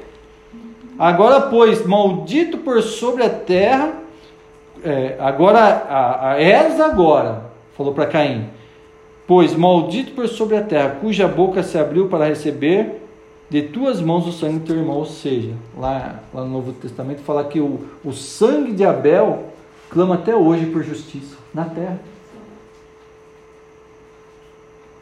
Está clamando por justiça. O que está falando? Está esperando até hoje o dia do juízo do Caim. Caim ainda vai se lascar. Né? Quando lavrares, ó, quando lavrares o solo, não se dará a ele a sua força, ou seja, a terra vai ficar fraca. Por sua causa, Caim. Serás fugitivo e errante pela terra, ou seja, vai ter guerra. Porque o primeiro homicídio falou: agora vão te procurar para te matar também. Mesmo que você tenha um exército, a guerra. Surgiu a guerra aí, irmão contra irmão. Né? Então diz Caim ao Senhor: É tamanho o meu castigo, já não posso suportar. Aí o castigo ele não pode suportar, mas matar o irmão ele suportou, né? Enquanto ele estava lá matando o irmão, escondendo, para ele estava bom. Até brigou com Deus, ah, eu sou tutor dele agora, mas agora que ele recebeu o castigo, é, não posso suportar esse castigo, né? Porque era com ele. Enquanto que era com os outros, estava bom, mas quando era com ele, ele não podia suportar, né? E eis que hoje me lanças na face da terra, e da sua presença hei de esconder-me. Serei fugitivo e errante pela terra. Quem comigo se encontrar me matará. O Senhor, porém, lhe disse: Assim, qualquer que matar a Caim será vingado sete vezes. E pôs o Senhor um sinal em Caim, para que se não, é, não oferisse de morte quem quer que eu encontrasse. Retirou-se Caim da presença do Senhor e habitou na terra de Nod, ao oriente do, do Éden. Né? Aqui que Caim fez? Ele se afastou da presença de Deus, foi embora, foi para uma outra terra, ah, ele se casou, teve filhos e ele criou o mundo. Caim criou o mundo, o que? Uma civilização sem Deus. Aí, aqui surgiu o mundão. Ali o que? Ninguém adorava Deus, não se falava mais de Deus. Deus era tipo assim, alguém que não existia mais, porque Caim se rebelou contra Deus e, e fundou o mundo. Entendeu? A descendência de Jesus vem através de, de, de Adão e Eva e Sete, que foi. Você continuar lendo o texto aí, depois Abel e Adão e Eva teve um filho chamado Sete. Da descendência de Sete vai na genealogia até Jesus, tá? Então ali o povo que continua servindo a Deus, Noé, ali todo, todo, todo esse povo aí, né, que, que servia a Deus ainda, que, que eles iam pregando de um para o outro. Pai, o pai ensinando o filho das maravilhas de Deus, do que Deus queria e Deus não queria. E Caim ensinando o quê? Não existe Deus. É... Ah, você quer um Deus? Eles inventavam Deus, Satanás tomou conta. Né? E de Satanás, como eu falei, eu vou, eu vou continuar explicando sobre isso aí. Né? Satanás é o que? Ele se tornou Deus deles. Então o mundo está sobre o principado de Satanás, aonde ele é Deus para as pessoas. O mundo. A Bíblia não fala que o mundo jaz no maligno? Então eu vou explicar sobre o mundo, sobre as coisas espirituais para vocês, se vocês quiserem aprender, né? Eu vou explicar sobre isso aí. Então o Satanás está dominando o mundo, porque as pessoas quando se rebelam contra Deus, eles abandonam Deus, eles vão para o mundo. E o mundo, quem é o rei do mundo? Quem é o príncipe do mundo? Quem reina no mundo espiritual? Aí no mundão onde as mulheres querem casar com mulher, homem quer casar com homem, um mata o outro, ah, não gosto de você, eu te mato. De onde surgiu isso aqui? Daqui. É da vontade de Deus que um mate o outro? É da vontade de Deus que um trai o outro? É da vontade de Deus? Não é. É da vontade que uma mulher case com uma mulher? Que um homem case com um homem? É da vontade de Deus? Ai, Deus assim. Eis que o pecado está à porta do seu coração. Cumpra você dominá-lo. Se o diabo está tentando te enganar, você tem que dominar isso aí. Ah, mas para mim me dar bem na vida eu tenho que fazer algumas coisinhas. Repreende Satanás. Você não tem que fazer nada, você tem que fazer a vontade de Deus na sua vida, não a sua vontade. A nossa vontade é a vontade da carne. Né? E aí, Caim funda o mundo. O bem e o mal. Está na nossa mão. O bem e o mal. Como eu estou falando isso aí? Você quer ser o mato ou a flor? Você quer ser o que exala o bom perfume, né? Que está no jardim de Deus? Ou você quer ser o mato que está no mundo aí que sufoca, que arranha, que só faz estrago, que não produz nada? Está na nossa escolha. Eis que o pecado está à nossa porta. Cumpre a gente dominar. Ou seja, o pecado está o dia inteiro batendo na porta da gente. Ah, você quer adulterar? Você quer mentir? Você quer roubar? Você que tem que falar, não quero, não quero, não quero, não quero. É você que tem que dizer isso. Mas e se eu quiser fazer, Deus vai deixar? Ele vai deixar, ele vai permitir. Só que quem vai se estupiar é você. Por que, que Deus deixou Caim matar o Abel? Deus não sabia que Caim ia matar o Abel? Sabia ou não sabia? Isso que ele sabia. Mas por que, que Deus deixou Abel? Não era inocente? Por que, que Deus permitiu que o inocente morresse? Deus ele não interfere na nossa vida, ele espera que a gente faça o certo.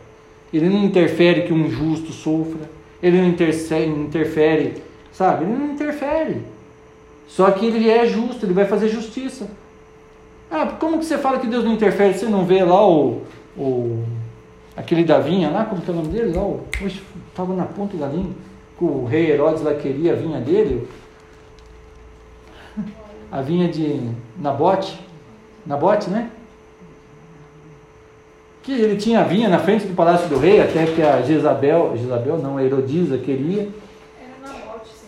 Nabote, a Jezabel, o rei Acabe, Jezabel e Nabote. Nossa, eu estou confundindo o rei Herodes com a Je... Nossa, tô, confundiu. No...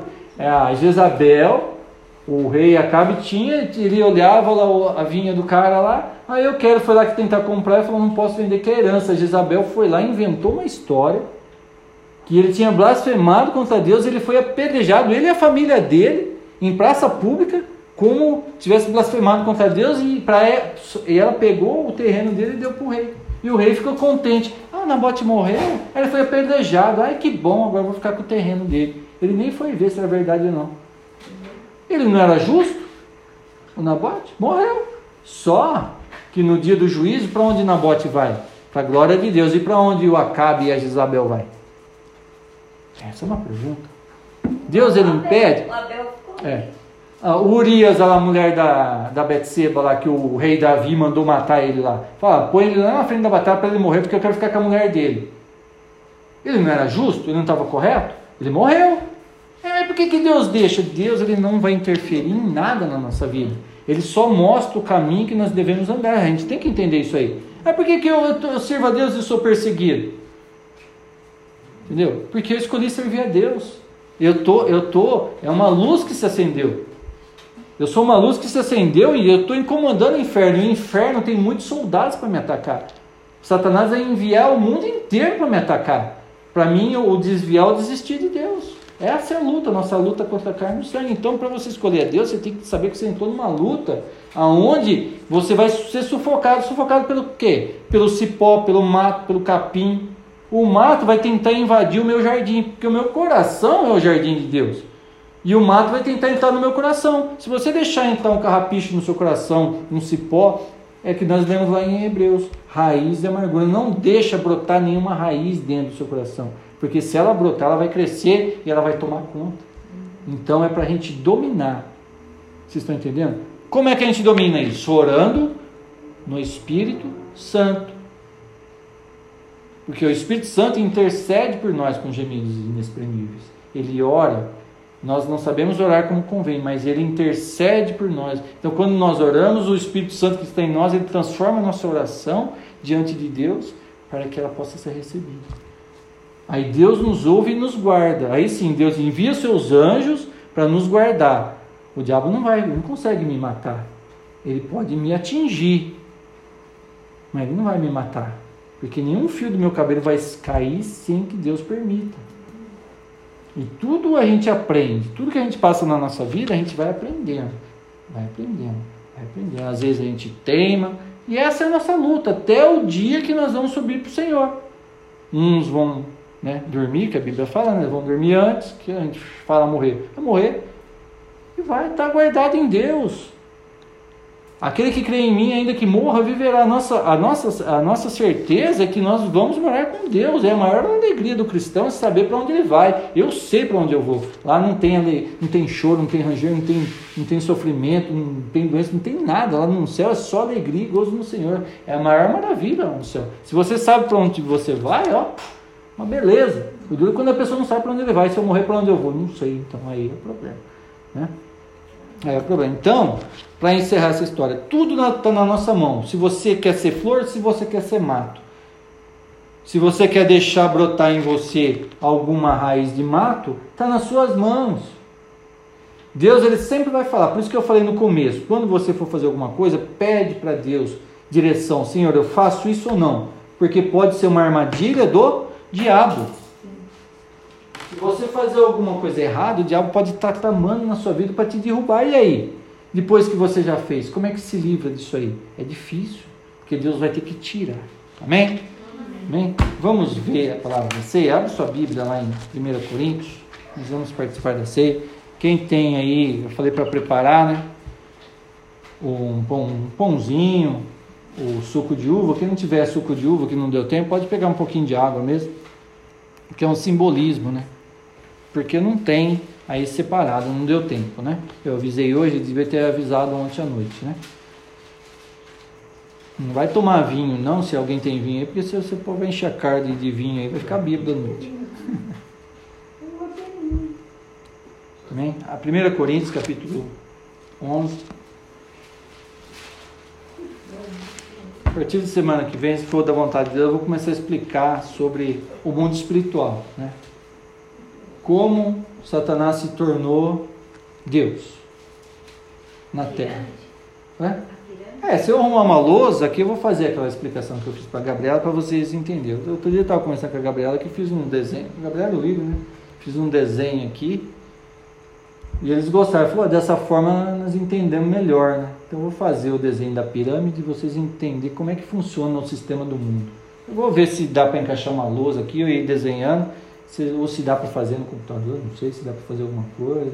É que a turma usa o data show, é mais fácil, né? Mas aqui não sei como é que eu vou fazer para eles verem aqui, mas eu vou, eu vou explicar o mundo espiritual de uma forma que vocês entendam. Porque por que, que Jesus teve que vir, né? Então vocês vão entender de uma forma assim, bem prática. Você vai falar, nossa, agora tudo se encaixa. Não foi assim que vocês falaram? Agora tudo se encaixa.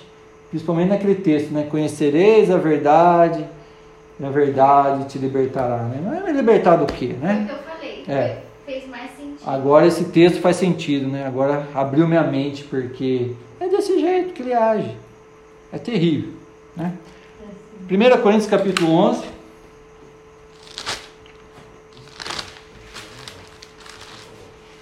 É texto que mais explica sobre a ceia, né? Lá nos evangelhos tem sobre a palavra sobre a ceia, mas aqui é um, um lugar mais assim detalhado que fala sobre a ceia. Amém?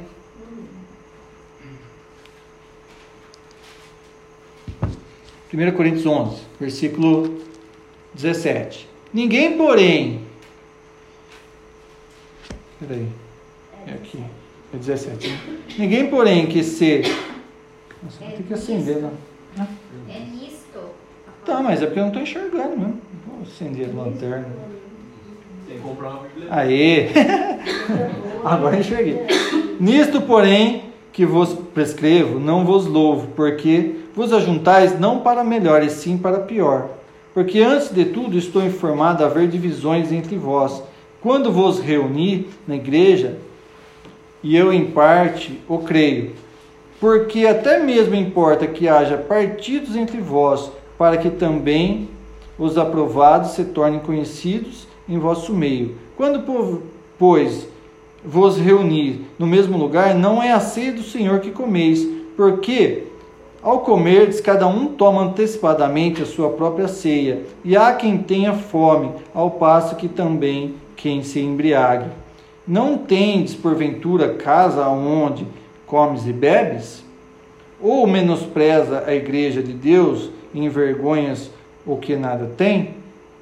Que vos direi? Louvar-vos-ei nisto? Certamente não vos louvo, porque o que eu recebi do Senhor também vos entreguei, que o Senhor Jesus, na noite em que foi traído, tomou o pão, e tendo dado graças, o partiu e disse: Isto é o meu corpo, que é dado por vós, fazei isto em memória de mim. Por semelhante modo, depois de haver ceado, tomou também o cálice, dizendo: Este cálice é a nova aliança no meu sangue, fazei isto todas as vezes que o beberdes em memória de mim.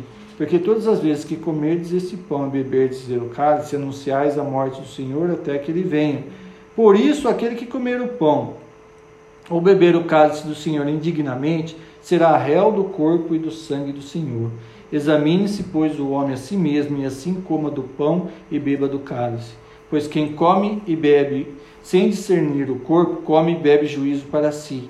Eis a razão porque há entre vós muitos fracos e doentes, e não poucos que dormem. Porque se julgássemos a nós mesmos, não seríamos julgados. Mas quando julgados, somos disciplinados pelo Senhor, para não sermos condenados com o mundo. Assim, pois, irmãos meus, quando vos reunis para comer, esperai um pelos outros. Se alguém tem fome, coma em casa, a fim de que né, de não vos reunirdes para juízo. Quando as demais coisas eu as ordenarei quando for ter convosco. Né? Então ele está dando instruções sobre, sobre a ceia. Né? Deixa eu desligar aqui a lanterna agora. O que acontece? As pessoas iam se reunir, chegava lá, vamos supor, vamos fazer um churrasco. Fazer um churrasco, um almoço. Você vai chamar quem você gosta ou quem você não gosta do seu churrasco? É. Você vai fazer um churrasco, você faz assim, eu vou chamar o fulano, o fulano. E o Beltrano? Não, não chama aquela encrenca lá não. Não gosta daquela pessoa, né? Aí, ah, não chama aquele lá não, que aquele lá nunca traz carne, aquele lá nunca traz nada. Daí você só chama quem vai te agradar. Você vai só quem traz, ó, aquele lá, eu não gosto dele, mas ele sempre traz filé mignon, ele traz, aquele lá é rico. Aí, é o que está escrito aqui, mãe. Aí, o que, que eles faziam? Né? Eles se reuniam antes, comia e bebia, aí chegava aquele que não tinha nada, chegava lá, ficava num canto. Aí se reunia, ficava brigando, discutindo. Aí fala assim: quando vós vos reúnes, não é para o Senhor, nem para ceia que você se reúne, e sim para a discórdia, para. Né? Era comum, ele falou: quando vocês têm que comer e beber dentro da sua casa, você quer fazer uma festa particular? Está falando da ceia, tá? Você pode fazer churrasco se chamar só quem você gosta. você não vai viver com quem você não gosta. Está falando da ceia do Senhor. Porque às vezes dentro, até entre os irmãos, tem aquele né, que não tem nada. E tem aquele que tem tudo. Tem aquele que, que é o ricão da igreja, tem dinheiro para comprar a igreja, comprar a casa de todo mundo. E tem aquele que não tem nem um palito de fósforo. Aí o que, que eles faziam? Separavam os grupinhos, sabe aquele grupinho? Tem o grupinho dos ricos, da classe média e o grupo dos pobres, né? A gente chama de panelinha. Toda igreja tem essa panelinha. Tem o grupinho das meninas, dos meninos, grupo louvor, não sei o que, aquelas panelinhas. Daí ficava aquelas intrigas, um falando mal do outro. Uma panelinha falando mal da outra panelinha. Aí ia tomar a ceia. Ah, fala pro seu irmão que você ama ele. Ah, eu te amo, irmã. Naquela maior falsidade, mas tava, tinha acabado de brigar. As panelinhas. Isso não é ceia. Aí, tudo que ia fazer, brigava, discutia, depois na ceia do Senhor, todo mundo era santo. É, é isso que eu quero dizer. Aí na ceia, todo mundo é santinho, faz aquela cara. Eu tinha uma raiva quando o pastor falar, olha para o seu irmão do lado e fala que você ama ele. Aí estava justo aquela encrenca do seu lado que tinha acabado de falar mal de você. Você tinha que falar, te amo, irmão. Você está com uma raiva dele. Vai pecar. É, fala, dê a mão pro seu irmão. Daí a encrenca estava justo do seu lado. Tinha acabado de roubar você. Aí eu sentava lá do lado do banheiro, né? Para não ficar perto. Isso eu falei quando eu estava me convertendo. Daí eu começava a enxergar essas coisas. Aí eu vi as panelas panelinha aqui, daí aquelas, sabe aquelas fofoquinhas? falei, mas tá tudo errado, gente. Sabe quando você começa a enxergar, você vê que está tudo errado? Não é isso que Deus quer. E Paulo estava falando isso aqui, ó. Isso não é a ceia do Senhor. Se você quer fazer uma festa na sua casa, você vai chamar os convidados, que são os seus convidados, não é errado. Mas a ceia do Senhor não é isso. A ceia do Senhor é a reunião dos irmãos. E os irmãos não têm briga entre si. Os irmãos não têm panelinha. Os irmãos não tem rico, não tem pobre. Os irmãos não têm classe média, não tem um que é mais, um que é menos. São todos irmãos, todos iguais diante de Deus. Então ele está falando que a ceia do Senhor é para pessoas convertidas, pessoas que entendem. Se eu tenho mais, eu posso abençoar quem não tem. Então, se eu tenho, se eu posso comprar e aquilo não pode, eu compro a parte dele. Fala, oh, irmão, você vai vir aqui? Sim, você não tem o que trazer, eu trago a sua parte. Entendeu? Tem gente que não tem, você vai fazer uma festa, cada um traz um quilo de carne. Tem gente que não tem dinheiro para trazer um quilo de carne. E tem gente que tem dinheiro para comprar um boi. Não é assim? O que que faz? Ó, oh, irmão, eu sei que você, você, eu sei da dificuldade que vocês estão passando. Não se preocupa, a parte de vocês eu trago. É isso que Deus espera. Aqui que as pessoas fazem. O que tem dinheiro para comprar um boi, ele traz lá, a parte trouxe minha parte. O fulano, não, fulano não veio. Por quê? Ah, o problema é dele. Você está entendendo como é que funciona? A ceia do Senhor é para pessoas que entendem o corpo de Cristo. É o que está escrito aqui, ó. Está escrito aqui, ó. Pois semelhante. Tá, tá, tá. Porque é, todas as vezes que, que comerdes do pão e beberdes do cálice, anunciais a morte do Senhor até que ele venha. Por, por isso, aquele que come, é, come o pão e bebe o cálice do Senhor indignamente, será réu do corpo e do sangue do Senhor. Examine-se, pois, o homem a si mesmo, e assim coma do pão e do cálice. Cada um tem que se examinar a si mesmo. Como está a minha vida? Porque eu vou participar do corpo e do sangue do meu Senhor em memória dele, eu vou lembrar as palavras dele, eu vou lembrar o que ele fez, eu vou lembrar por que, que ele morreu por mim. Ele morreu pelos meus pecados, pelas minhas iniquidades. Ele morreu no meu lugar porque eu tinha que morrer, agora eu tenho vida nele. Então eu tenho que examinar a si mesmo: eu estou digno de fazer parte do corpo do Senhor? Eu, eu, a Bíblia fala que é cada um se examina a si mesmo. Eu tenho vivido de acordo com as palavras dele eu tenho escolhido o bem na minha vida ou o mal? O bem e o mal está na... Eu tenho feito o bem ou o mal? Eu tenho obedecido as palavras do Senhor ou eu tenho desobedecido? Eu sou flor ou eu sou mato? Então cada um. Ah, mas é, eu vou olhar para a Jaque, eu vou examinar. A Jaque não pode tomar ceia. Eu estou julgando ela. Eu não posso fazer isso. E ela não pode fazer isso. Ah, o irmão lá pecou, está tomando ceia. Ninguém pode fazer isso. Aqui está dizendo que cada um tem que olhar para si mesmo, porque olhar para o outro é fácil, né? Ficar apontando o dedo para todo mundo. E apontar para você mesmo. Então aqui está falando que cada um examine-se a si mesmo e tome. Não está dizendo que não é para você tomar, então não vou tomar ceia. Não, é para você examinar, pedir perdão, reconhecer aonde é que doeu em você, a hora que você ouviu essa palavra, pedir perdão e fazer, Senhor, Hoje eu olhei para mim mesmo e me examinei e eu vi que, né? Mas eu quero fazer parte do corpo do Senhor. Aí daqui para frente você vai, que eu falei para você, se Deus te pedir para você deixar alguma coisa hoje, você vai deixar? Ou você vai se negar?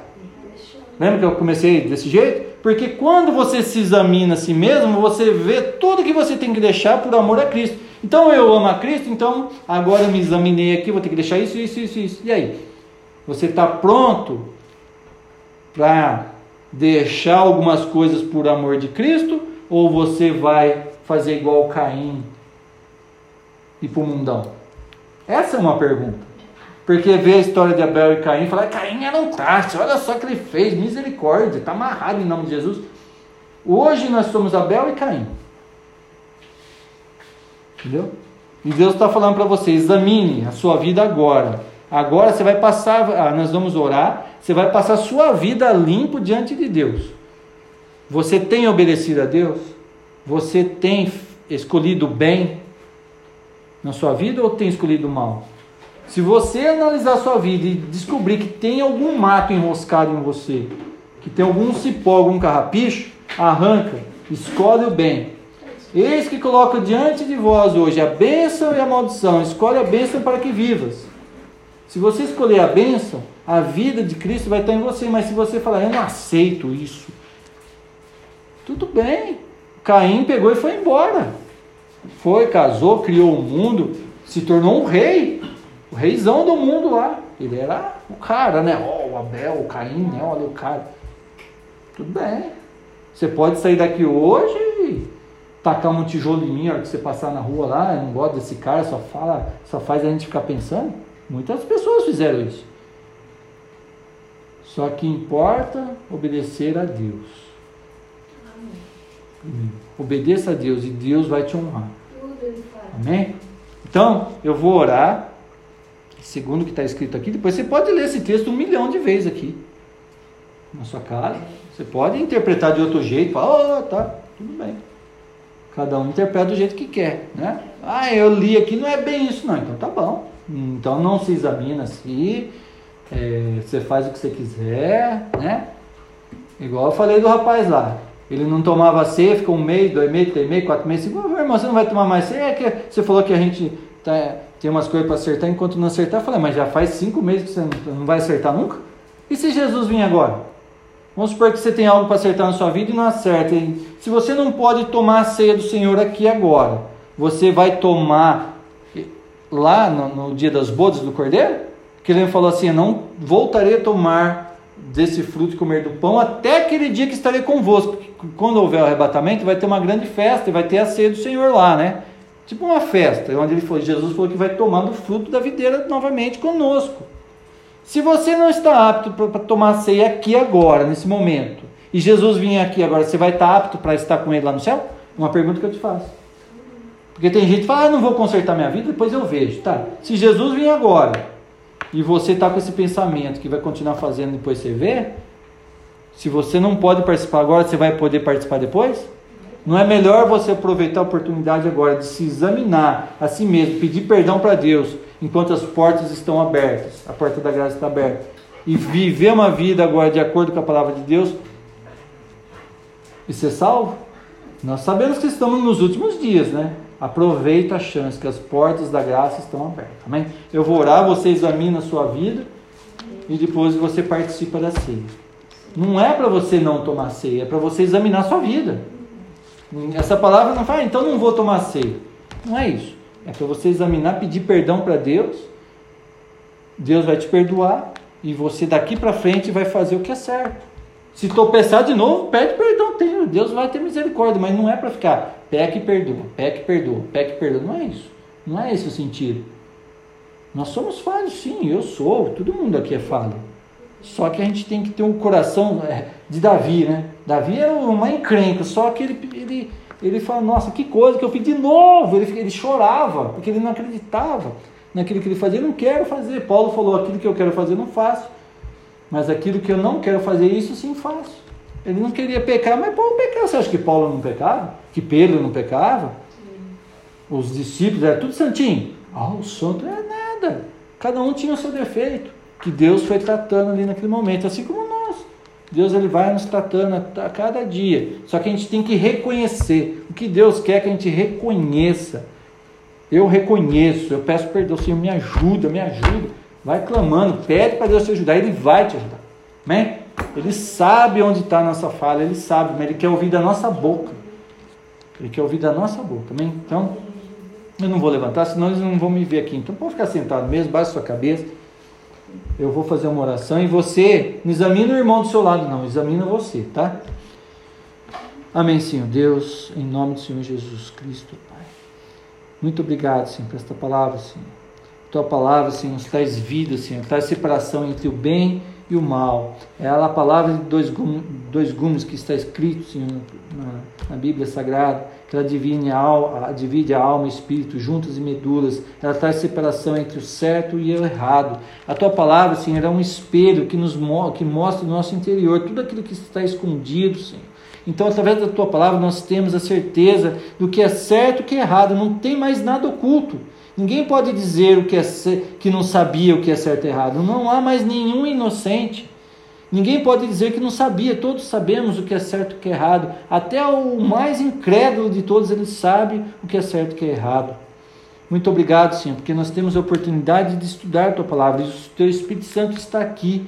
Sonda o nosso coração, Pai. Vai trazendo na mente de cada irmão que está orando agora comigo, Senhor, aquilo que deve ser feito, aquilo que não te agrada, Senhor. Nos revela, nos mostra, Senhor. Tira todo o espinho, tira todo o enrosco, todo, o mato da nossa vida, Senhor, para que nós possamos ser um jardim, um jardim secreto, um jardim particular do Senhor, que exala o bom perfume. Muito obrigado, Senhor. O Senhor tem nos dado a graça, o Senhor tem nos concedido, Senhor, o dom da interpretação da tua palavra, Senhor. Fala com cada um agora, vai sondando o coração de cada irmão, o meu coração também, Senhor. Nós te pedimos agora, Senhor, em nome de Jesus, perdão, Senhor. Peça perdão agora nesse momento. Eu te peço perdão, Senhor, pelos meus pecados, Senhor, por aquilo que eu tenho feito que não tem agradado o Senhor, ó Pai. Me perdoa, Senhor, às vezes nós falamos coisas, pensamos coisas que não é devido. Me perdoa, Senhor. Perdoa cada irmão que está orando comigo agora, ó Pai. Nós te pedimos, Senhor, perdão dos nossos pecados, das nossas iniquidades, Senhor. Nos perdoa, Senhor. Ser com cada um de nós, ó Pai. Nos, nos levanta agora nesse momento, levanta aqueles que estão caídos, Senhor. Aqueles que que estão perturbados, Senhor, aqueles que estão doentes, cura os enfermos nesta noite, Senhor. O Senhor levou as nossas dores e enfermidades na cruz do Calvário, Senhor. O Senhor levou todas as nossas dores, cura, Senhor, aqueles que estão clamando, Senhor, que estão doentes, ó Pai. Liberta aqueles que, que estão precisando de libertação, tem algum problema, alguma coisa amarrando a vida deles, que cai por terra todo espírito do inimigo. O Senhor nos deu vida e vida com abundância. O nosso, pelas suas pisaduras nós somos sarados, ó Pai. Ouve a oração da tua igreja e do teu povo, Senhor. Aquele que se humilhar diante do Senhor agora nesse momento vai receber aquilo que está buscando. Se humilhe diante do Senhor agora nesse momento. Peça perdão dos seus pecados. Reconheça que você errou, que você precisa dele. E ele vai derramar o Espírito Santo sobre a sua vida. E ele vai ouvir a sua voz agora nesse momento. Você vai ser curado, você vai ser liberto. Deus vai te dar direção nesse momento. Oh Senhor, vai soprando agora o teu Espírito Santo, Senhor, na vida de cada irmão. Vai trazendo na mente e no coração dele aquilo que ele precisa ser renovado agora nesse momento, Pai. Abençoa, alcança, Senhor. Cura, Senhor. Eu repreendo em nome de Jesus todo espírito de enfermidade, toda doença que não é do Senhor, que caia por terra em nome de Jesus. Que cada um seja curado agora, que caia por terra toda dor, todo sofrimento, toda inflamação, toda infecção, toda doença. Que o nosso corpo fique sarado agora. A hora que nós comemos desse pão, o, o, as pisaduras de Jesus, que levou todas as nossas enfermidades, vai ser um remédio para o nosso corpo. Marque o ponto, a hora que você comer esse pão, se você tiver alguma doença, esse pão vai ser o remédio que você precisa. Você vai ser curado nesta noite em nome de Jesus. E ao participarmos do sangue do Cordeiro, a vida do Senhor vai entrar na nossa vida. O sangue dele vai entrar no nosso sangue. E nós teremos o sangue de Jesus. E todo o demônio do inferno vai cair por terra. A liberdade, nós seremos livres nesse momento ao tomarmos, participarmos da ceia. Porque nós estamos examinando a nós mesmos e nós estamos discernindo o corpo. O corpo de Cristo é a nossa vida, Ele é a nossa vida, Ele é a nossa salvação, Ele é aquele que nos traz a luz. Oh Senhor, faz a obra nesta noite, Pai. Faz, Senhor. Vai, Senhor, vai tratando, vai cuidando agora, vai quebrando todas as correntes, todas as amarras, todo o jugo do diabo, ou que as mentes sejam libertas agora. Se tem alguém com problema na mente, não consegue pensar, não sabe se vai, se volta, se fica, se sobe, se desce, ou o Senhor vai mostrar o caminho agora, ou se tem alguém precisando de cura, vai ser curado agora, em nome de Jesus. Eu repreendo todo demônio, todo espírito do inferno, toda macumbaria, toda feitiçaria que cai por terra, em nome de Jesus, toda palavra de maldição que cai por terra, em nome de Jesus. Oh, que o teu povo seja abençoado agora, que a tua igreja seja abençoada, aqueles que clamam pelo teu nome sejam abençoados agora, em nome de Jesus. Perdoa, Senhor, perdoa a tua igreja, perdoa o teu povo, Pai. Perdoa aqueles que clamam agora por justiça. Muitas pessoas estão pedindo justiça, se sentem injustiçados. Faz a obra, Senhor. Não deixa que os inimigos prevaleçam sobre a nossa vida, porque eles riem, eles dão risada e falam: cadê o Deus deles? Nós fazemos o que queremos com eles e eles só perdem. Senhor, é a hora, Senhor, de fazer justiça. Levanta, Senhor, a mão contra os inimigos do Senhor, os inimigos da tua palavra, Senhor, para que eles vejam que há um Deus que cuida do, do, do povo dele, que o Senhor está cuidando de nós, ó Pai. Faz a obra da nossa vida, para que eles também venham a crer que só o Senhor é Deus, só o Senhor é Deus. Abençoa, Senhor. Abençoa cada um de nós. É a nossa oração em nome de Jesus. Amém.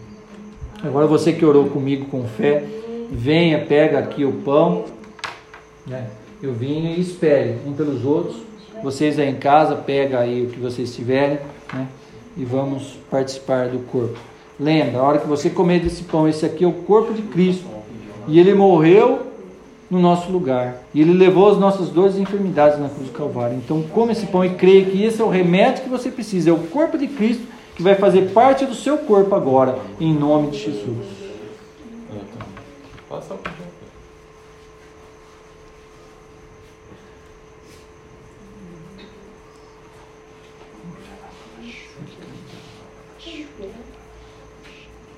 Quem quiser ficar em pé, pode ficar. Quem quiser ficar sentado, fica à vontade. Não tem problema.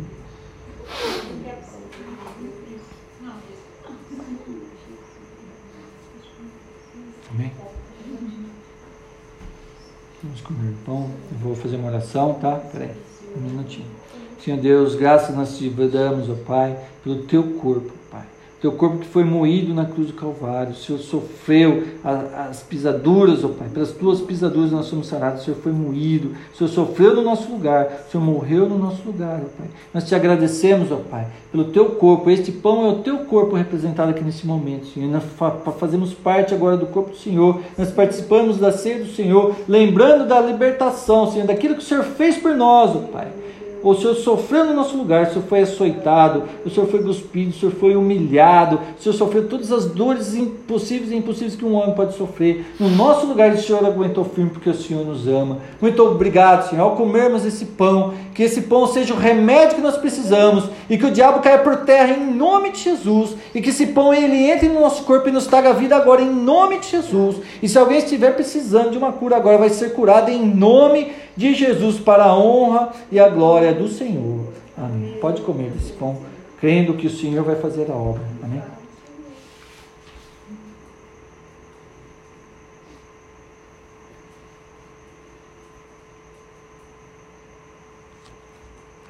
Da mesma forma, esse cálice, né, esse vinho representa o sangue de Jesus derramado na cruz do Calvário.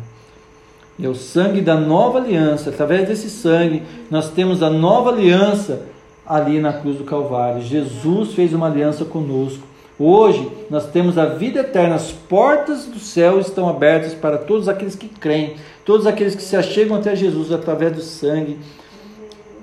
Jesus, os seus pecados são perdoados. Ao participarmos desse cálice, os nossos pecados são perdoados e nenhuma dívida há sobre a nossa vida, porque nós fazemos parte do sangue do Cordeiro. O Senhor já derramou sangue. Esse é o sangue da nova aliança. Então estou em aliança com Deus nesse momento.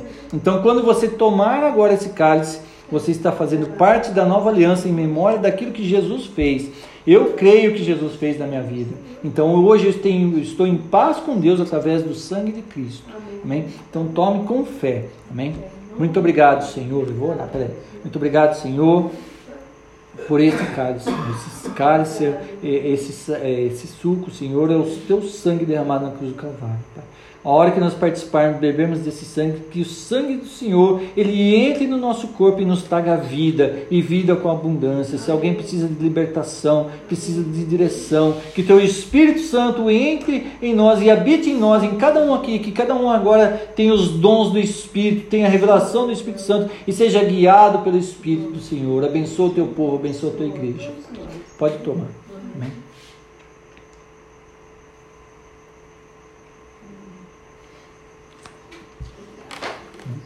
Nós vamos orar para encerrar. Amém.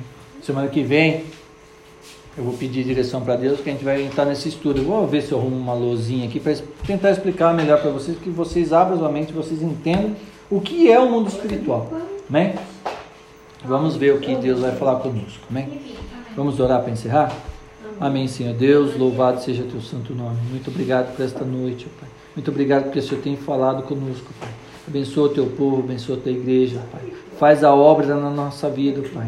Fala, continua falando conosco, Pai. Dê sonhos, dê visão, dê revelação, Pai. Abençoa aqueles que estão te buscando, aqueles que querem mais de ti, Senhor. Continua falando conosco, é a nossa oração, em nome de Jesus. Amém. Amém? Deus abençoe vocês aí, abençoe. Até semana que vem, em nome de Jesus. Amém.